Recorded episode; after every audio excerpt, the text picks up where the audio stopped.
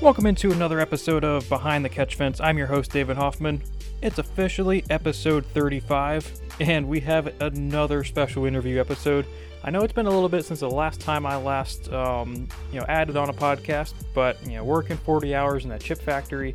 If you guys know what Utz Quality Foods is, that's where I'm working. Uh, you know, you smell like chips after a long day, but hey, you get paid money. You get to make podcasts some days, but you know, before I begin, I'd like to give a quick shout out to No Copyright Music on YouTube. They're the ones creating the music that I'm playing. It's obviously no copyright music, so it's free. I'd like to thank you guys for that. With me being a broke college student, I'm so grateful for you guys. Go subscribe to them, no copyright music. Welcome to another special interview episode. I know I've been away for a little bit, but the interview train will continue today. Now, before I reveal the next guest, I'll give you guys a little update about what's been going on in the Behind the Catch Fence headquarters the headquarters of a basement that has boatloads of cars and sheet metal and other random stuff that I've collected over the years. But that's our headquarters. So we just got back a couple days ago from the 105th running of the Indianapolis 500, where we were able to witness one of the greatest to ever put on a helmet in behind the catch fence alumni Elio Castroneves win a record tying fourth Indy 500. To say the least, it was the most electric atmosphere I've ever been to, even if it was reduced capacity at the speedway. It was a fantastic weekend, especially since I was able to take my fiance to her first ever race, and I'm proud to say that she's hooked for life on the sport and she also is a fan of Simon Pagenaud for now. She's still trying to figure it out, but since he loves coffee and she loves coffee, kind of all intertwines it's perfect. we also got a picture with him at the end of the at the end of the race, so that's always really cool. Now we'll have another episode coming out here soon, going over that outstanding weekend that we had, which will include a very very special guest that I cannot wait for you guys to hear their thoughts on the weekend. Alright, now back to our special guest. Today we have the legendary Mario Andretti on the show for a second time, which is baffling to say to me still, but hey, here we are. Andretti and I talk about the historic Indy 500, the remarkable race by Elio Castroneves, Mario's thoughts on the 2021 IndyCar season to date, Scott Dixon's greatness, and much, much more. Now, enough with the chit chat. Let's get right to it. Sit back, relax, grab your favorite snack. Could be some steak. Well, that's not really a snack, but maybe a porterhouse steak if you're really hungry with some Utz potato chips. Not sponsored, but hey, you never know since I work for them. and enjoy this episode with the Mario Andretti.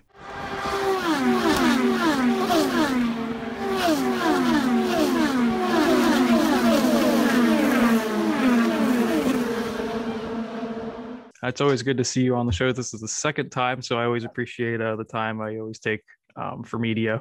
Um, but um, yeah, starting off, I know um, last time we talked, you had mentioned about how um, like you were itching. This was before uh, IndyCar got back racing. I know you're itching to get back into the two seater. Uh, how was that? How has that been being able to be at the track again, just in general, and be able to do that? Well, it's great. This the season started out pretty much uh, with activity, and um, of course, the bulk of it is at Indianapolis because we're there for so long, and uh, and it starts with the Grand Prix. So I was there for about 21 days, uh, almost the entire month.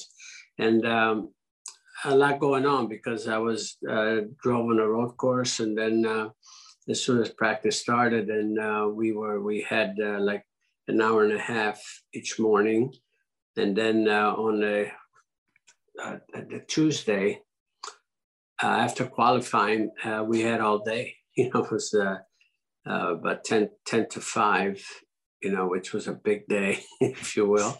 So I got plenty of driving, you know, and then uh, the day after the race on a Monday, I gave 33 rides at uh, 200 miles an hour, guaranteed. So, um, so now I'm just uh, resting a little bit. was going to say, how does 200 miles an hour feel back, you know, when you began to start racing to now? Is there much difference, or is it just kind of like riding a bike, basically? Well, it pretty much I'm in my element immediately. You know, I've done so many miles there that uh, doesn't take much, and uh, as long I'm, I'm allowed to sort of obviously I have to adjust the car, you know, so it's as comfortable as possible. But uh, the difference is that um, uh, the cornering speed is higher because of the downforce that we have. And, um, you know, when we were in a 200 miles an hour range, we were doing, you know, maybe 225, 230 on the straightaway, and then maybe 175 in the corner. Now, I it's pretty much almost the same speed all the way around. So that's the difference. I mentioned Indianapolis, uh, the Indy 500. Elio, Elio Castroneves won for a fourth time. Uh, we'll talk a little bit about more a little bit later, but uh, talking specifically about just the race itself, what were your thoughts on like just the overall just atmosphere? Well, I, th- I think it was extremely competitive race because all you have to do is look at the times. You know, we uh, uh, we were just obviously uh, uh with Michael's had six entries, so I was able to check and, uh, and on the monitor and and and see what all of the lap speeds were, and pretty much um, the leaders were in much clearer air, so they were only one or two miles an hour quicker. But in the back, you know, primarily they were pretty much the same speed. That's why um, there was, you know, the, the overtaking was mainly due to obviously slipstreaming. Uh, and but overall, again, it was a solid race. You know, as you can imagine, uh, there were some uh, bad luck situations. You know, with uh, uh, when Stefan Wilson got caught out, and then uh, obviously, um, I guess it looked like uh, uh, Scott Dixon and um, Rossi got the worst of it. You know, they ran out of fuel and blah blah blah. So that determined their fate for the race. And uh, but um, you know, uh, if you want to go back to Elio, he was right up there. You know, he qualified well. And he stayed up there. You know, they, there was no misstep on his part and his team and kudos to him. You know, he just uh, uh, uh, he didn't really have uh, any real advantage except experience. You know, at the end, because uh, the Ganassi cars were really quick. You know, in the hands of uh, all of its drivers, and um, so he was dealing with Palou, which is really a very good driver. As a young man, he's got a lot to look forward to career-wise, no question. And um, but again, uh, I think for Elio, his experience worked at the end, and, uh, and he he made the best of it, and uh, and he. Uh, I was very, you know, very impressed with that performance, quite honestly, and rightfully so. He he deserved that win. Uh, it was a very popular win indeed. And I'm just being on pit road, uh, since you were down there, what was the atmosphere like as he was climbing out of the car going over climbing the fences? That whole experience. Well, you know, I guess he connects very well with the fans as he's done that in the past, you know, just climbing the fence and all that. Uh, and the fans love that. You could tell that uh, they're all really, they were so into it. Um, and that's what it's all about. I think uh, it's a festive moment for everyone. And, um, and he, uh, again, uh, it was very good for the sport. It was good to, uh, to see that many fans in the stands and, and come back to uh, what we what we expect Indianapolis to be. Uh, so yeah, happy moments. I think. Uh, uh I mean, everything was as positive as, as, we could expect it to be. And after the race, during all of that, you had uh, he came over to you, you kissed him on the head, and uh, you spoke a couple words to him. What were those words? Well, basically, you know, it was very simple. I, I said, just think, Elio, um, about a year ago, so you and I were teammates with a two-seater. He was replacing me when I couldn't do some of the races. And uh, I said, look at you now. But uh, the reason I said that is because uh, he, he was somewhat depressed, you know, when he was let go from the Penske group. And uh, uh, he, he told me clearly, said, Mario, I'm not finished. I have a lot of racing inside of me. And and uh, and he certainly proved it. You know, uh, so I mean, of course, you know, winning the 24 hours Daytona and everything else. I mean, he he um, uh, he's still at the top of his game, and uh, so I uh, I think he deserves a full time ride with some team, you know, for sure, and uh, and I'm sure that's coming as well. And as you've seen him grow up through the years in IndyCar for 20 plus years, uh, just from your perspective, what makes him different from other drivers that you've seen, you know, in the paddock before? Well, it's just his personality, of course. You know, he's um, he's one of those that is it's very uh, I don't know. Um, he, uh, he he's he's always seems to be very positive and so forth, and I think that's a good thing. Um, and um, you can tell he gravitates, you know, to the fan base. Um, so he's very open. Um, I probably had more conversation with him in the past, um, you know, a year or so since uh, you know he was with seater, and also uh, he was debriefing with the Michael's team throughout the month, where I think he, he benefited tremendously, and he, uh, he'll tell you that that uh, uh, to to look at all the data from all the other drivers, Michael's drivers, and um, so he put it all to good use. There's no question. Um, these cars with the new um, aero package, uh, I think they have a very narrow sweet spot, and um, and I think he captured it pretty well. I don't know if anybody had a perfect. I think probably uh, Scott Dixon probably had maybe the best setup. I think he seemed to be just there every single day, you know, right at the top. Uh, and um, but I think Elio uh, very quietly uh, was right there as well. And, um, and a couple of things just played his way and, uh, and he made the most of it, no question. And just watching his success at the 500 over the years, just what does he does? What does he do differently that just has made him a four-time champion? Desire, I think. I don't know if that's different, but uh, I saw what that's what I detected in him. I think a really burning desire to to get it done, um, and um, and that's really what it takes. I mean, uh, I think he's I you'd have to ask him, but it, to me it looks like he's really enjoying what he's doing, um, and he uh, wants more of it. He's not, as you say. As he said, actually, he said, I'm not finished yet. And I think he showed that quite clearly. Uh, so, uh, but um, when you're driven by that burning desire to succeed, when you want something really that bad, um, usually you have a shot at it. And, uh, and he demonstrated that quite clearly. So, because of that, I think uh, uh, when you're motivated like that, I, I, can see that because somewhere along the line, you know, um, I experienced all that, you know, and um, and again, uh, uh, to see him really want it so badly um, at this stage of his career, I think is something that's uh, very inspiring. And just with, uh, you know, now he's in the exclusive four win club with uh, Foyt, Unser, and uh, Rick Mears. What do those guys share just that just makes them special just in like those type of moments? I think uh, what you see is a lot of respect across the board among them. They all know what it takes, and uh, you know, it takes a little bit of luck as well along the way. Some have had more luck than others, you know, being able to accomplish that. But uh, uh, nevertheless, you know, it's um, those are quite a milestone that uh, only belongs to four drivers at the moment, and um, so it's a very elite group, no question. Uh, but uh, like I said, you put those four guys together, I guarantee you that uh, they have the utmost, utmost respect for one another. And just with the 500, the fans were finally back after a year of not being able to go. Just, just throughout the whole month of May, how was it just for you to see them back?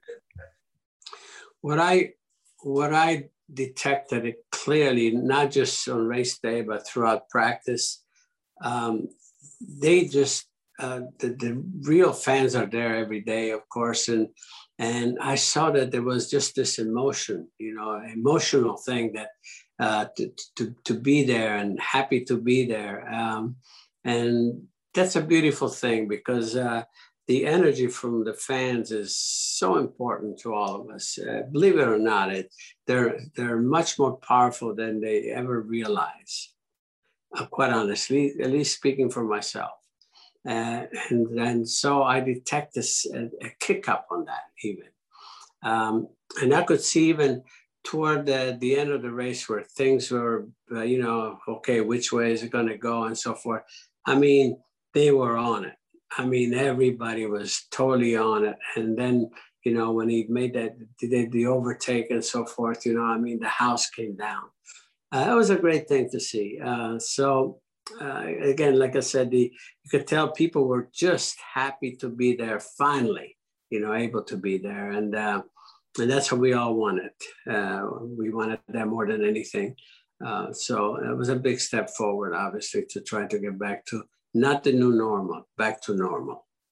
And I was fortunate enough to be in attendance, and just like you mentioned, with those final couple laps, it, it almost felt like a, I've been to a couple different just races, but it felt it had a little bit of extra umph when Elio made that pass, and then I believe I was turn three or something. This here, the fans going nuts. And you, yeah, it, it, you know, it gives me goosebumps just thinking about it. It just was a very, very special and just like finally, you know, this is starting to feel amazing. You know, just like we're getting back to normal again.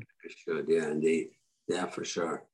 And uh, you know, looking, you know, with the 2021 IndyCar season, uh, six six different winners and six different races. Uh, just how does it, or what does that say about just the competition level in IndyCar right now? Well, I think it speaks volumes, you know, for uh, the fact that the product is there and it's strong. I mean, it's uh, drivers and teams. Uh, you could see that uh, here's a 46 year old driver going up against, uh, was it uh, Alex Palou as well, like 22 or something like that. and um, and you have the, and like even Scott Dixon, for instance, um, where you you know, you have the older drivers uh, that um, are still young enough to to perform with the, all the best talents, but the best talent represents the future, and it's strong. Let me tell you, it's uh, it's probably unprecedented um, uh, what I see there. Uh, you know, just to name a few, you know, Pato O'Ward and uh, and Colton Herta and, and young lads like, but not not not just those guys. A couple others out there that uh, are showing incredible promise. So uh, that's that's great for the IndyCar. You know, the IndyCar itself. Uh, I think every race you can look forward to something uh, probably spectacular, if you will. And uh, these are things that um, they only happen. You cannot make it happen artificially. Uh, so uh, I love to see that. I think and it's uh, it's not only IndyCar. I think Formula One and even NASCAR has got a lot of that uh, new talents coming up. Uh, that's interesting to see. Just uh, okay, how solid are they, and all of that. Uh, and that's what it's all about. You know, from uh, the fan standpoint, you know, every race you want to be looking forward to something new and see if you know the ones that actually show the promise if they're for real and all of that. So yeah, it uh, motor racing is a, a, very good place right now, in my opinion. And just more specifically with IndyCar and their rookie class with uh, McLaughlin, Johnson, and uh, Grosjean, just what does that say just about this IndyCars? They just being able to bring in guys like that to compete. Well, that's the other one. You know, again, it's uh, so many factors that uh, I think are so positive, and uh, uh to have a seven-time NASCAR uh, champion um, uh, Jimmie Johnson uh, finding a sort of a new fun in his career. You know, I, I, uh, I, I, said, I asked him, I said, "Are you having fun yet?" He said, "I'm having the time of my life," you know, and all that. It's wonderful, you know, that uh, um, he's still young enough, you know, to really enjoy himself and uh, and look forward to, uh, you know, quite a lot of racing in in, in IndyCar and. And then, you know, Grosjean coming out of Formula One now, you know, at least is with uh, driving a car that's uh, pretty much, uh, you know, as a spec series, uh, you know, you know that uh, everyone has pretty much the same thing basically. So uh, that will give him some comfort because it's certainly not was not experiencing that in Formula One. So um, that gives him uh, some more confidence, I would suspect, you know, for his ability. And he showed that, you know, by coming down with paul at, for the Grand Prix. And um, so again, who am I missing? You know, it's uh, uh yeah, and Scott McLaughlin, yeah, you know, coming out of uh, supercars, uh, he he really, he, uh, it's amazing, you know, that uh, uh, how he's dealing with the diversity, you know, of equipment. Um, I'm very impressed with that indeed, uh, and I mean, not just road course. I mean, he was right there on the oval as well. So he's a force to be reckoned with, no question, and. And of course, he's certainly driving for the right team with the Penske team. So, you know, he'll be in the top equipment. So, but going back to what I just said earlier, I mean, look around. I mean, it's uh, got a half a dozen really, really, really, really hard and solid competitors. I mean, half a dozen, I say even more, more than that, you know. And uh, so there again, oh yeah, yeah, uh, Rinus VeeKay, you know, is, uh, is another one. You know, I, am overlooking because there's so many. Uh, you know, he's another one. I mean, outside pole and and uh, and you know, here again, you know, limited experience, but got it done. And um, you know, first day of practice, uh, you know, he, he, you know, when he goes dumps into turn one and off he goes, but that didn't faze him. Now that tells me a lot. You know, when a driver says, okay, I made a mistake, but it's not the end of it. I'll cure it. And he did. So that again, you know, it's um, uh, showed me a lot, you know, about the driver's talent and, uh, and his ability to overcome uh, some of the negatives, you know, then now and then you have to deal with. Uh, so again, there's um, there's so much out there that um, that is uh, just on the positive side, and that's what, as a fan myself, one that truly truly loves the sport, uh, uh, I love to see that because it represents a very bright future.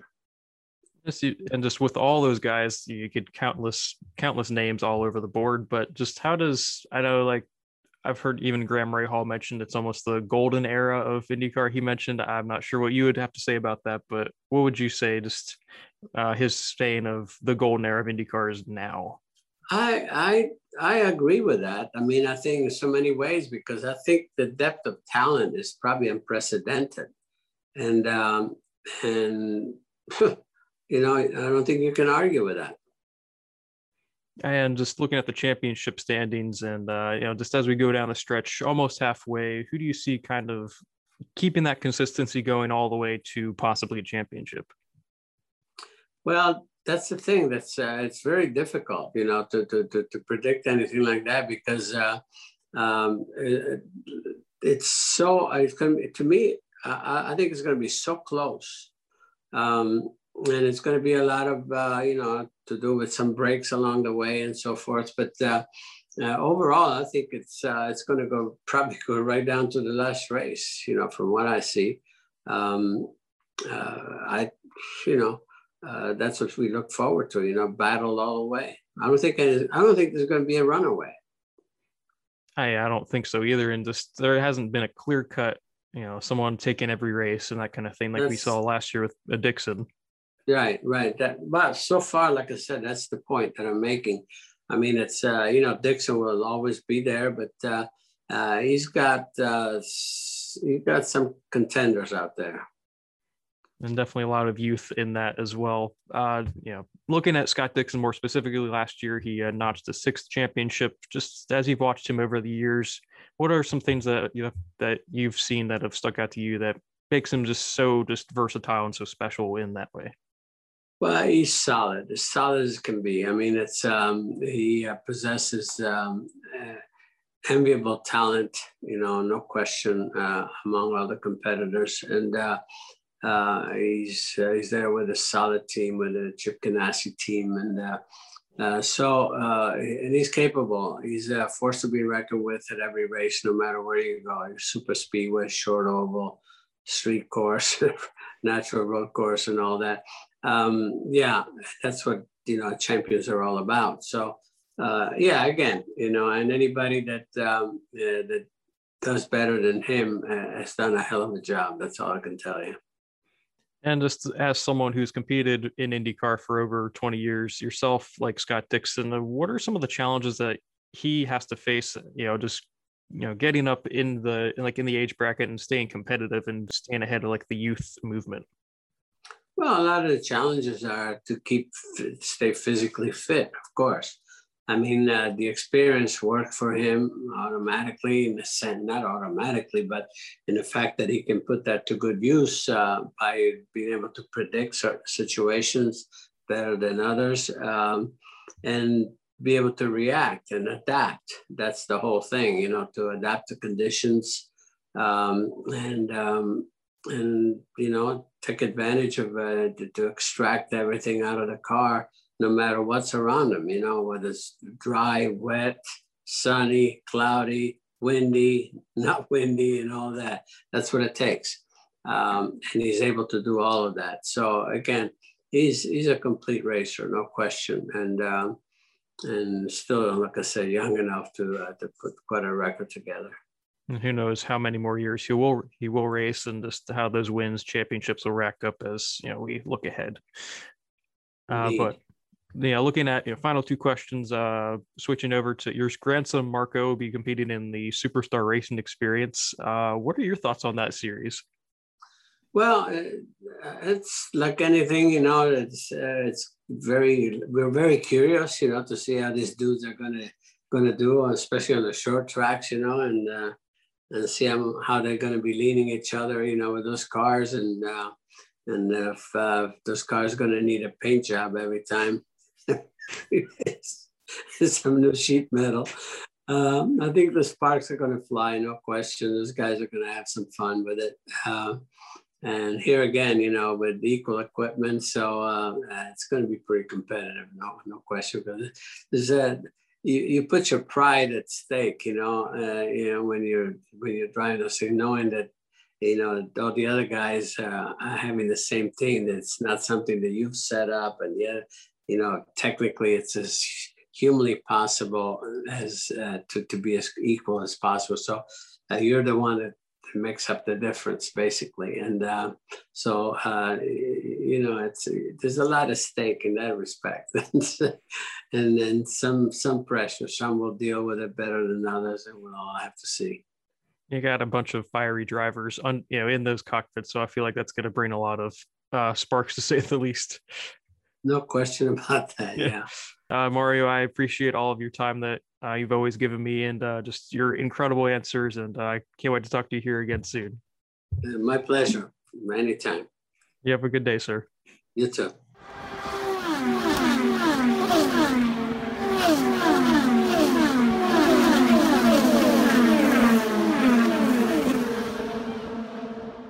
Hope you guys enjoyed this episode of Behind the Catch Fence with two time special guest Mario Andretti. The wise words of Mario Andretti are always so special to hear, and it's an honor to talk racing with one of the world's greatest racers to ever live. I still felt like I had to pinch myself sometimes during the interview, and man, that will never get old. Andretti's elite tier of knowledge about all topics possible in motorsports are so fascinating to hear about, and I know for a fact that you can truly never have enough time talking with the legend himself. I'd like to thank Patty Reed for making this all possible, and I'd also like to thank Mr. Andretti once again for coming on the podcast. We're just about out of time for today's episode, so look out for more interviews and content over the next couple weeks. Before I go, make sure to follow this podcast on Twitter and Instagram at Behind Catch. Thank you for listening. I'll catch you guys later.